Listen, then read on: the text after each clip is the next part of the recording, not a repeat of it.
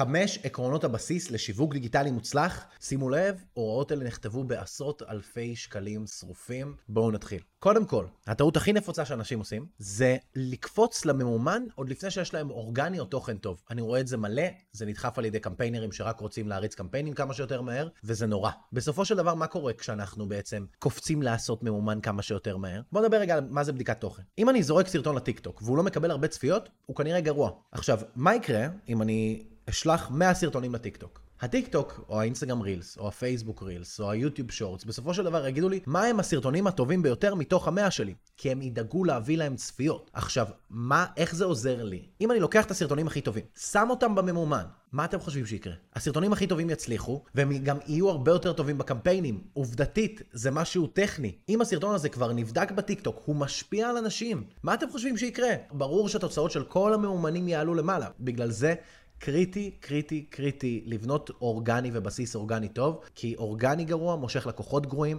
לא משנה כמה מאומן נזרוק. הדבר השני, שיווק זול זה לא שיווק טוב. מינימום חינמים, מינימום הגרלות, מינימום רק לתת, לתת, לתת, לתת. העסק שלכם הוא לא שוק רמלה, אין שם שום דבר שצריך להביא בחינם. אנשים צריכים לשלם ואתם צריכים לשכנע אותם לשלם. שיווק טוב, מנטרל את המכירה, הופך את המכירה להרבה יותר קלה, וזה כל מה שצריך לעשות. ואם העסק שלכם הוא שוק, דלגו על ההמלצה הזאת. שלוש, שווקו את הפנים שלכם ולא את הלוגו שלכם. בסופו של דבר, אם אתם תמיד תדחפו את הלוגו שלכם, אין לו שום משמעות, הוא לא יפה כמו הפנים שלכם כנראה, וגם אם הוא הדבר הכי יפה והלוגו הכי יפה ומעוצב בעולם והכי מדבר את השפה שלכם, עדיף הפנים שלכם. אל פנים ואל עיניים מתחברים, אל לוגוים פחות. הרבה הרבה הרבה פחות. אני ארגיש הרבה יותר מחובר למפיקה של הפודקאסט שלי, שאני רואה את הפנים שלה, הרבה יותר ממה שאני מחובר ללוגו של המיקרופון פודקאסט הזה. למה? כי בסופו של דבר, היא עושה את העבודה, היא מחייכת כשאני עושה פרק טוב, היא מסתכלת עליי מוזר כשאני עושה פרק פחות טוב, וככה אני יודע אם הפרק טוב, האם הולך לי טוב, אם הולך לי פחות טוב, ואני יכול להכווין את עצמי על פי זה. בקיצור,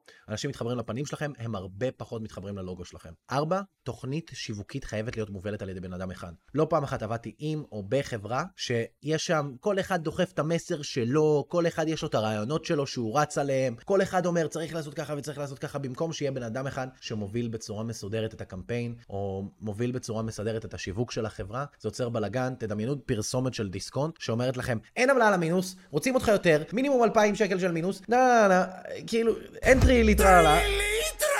כאילו, זה לא הגיוני.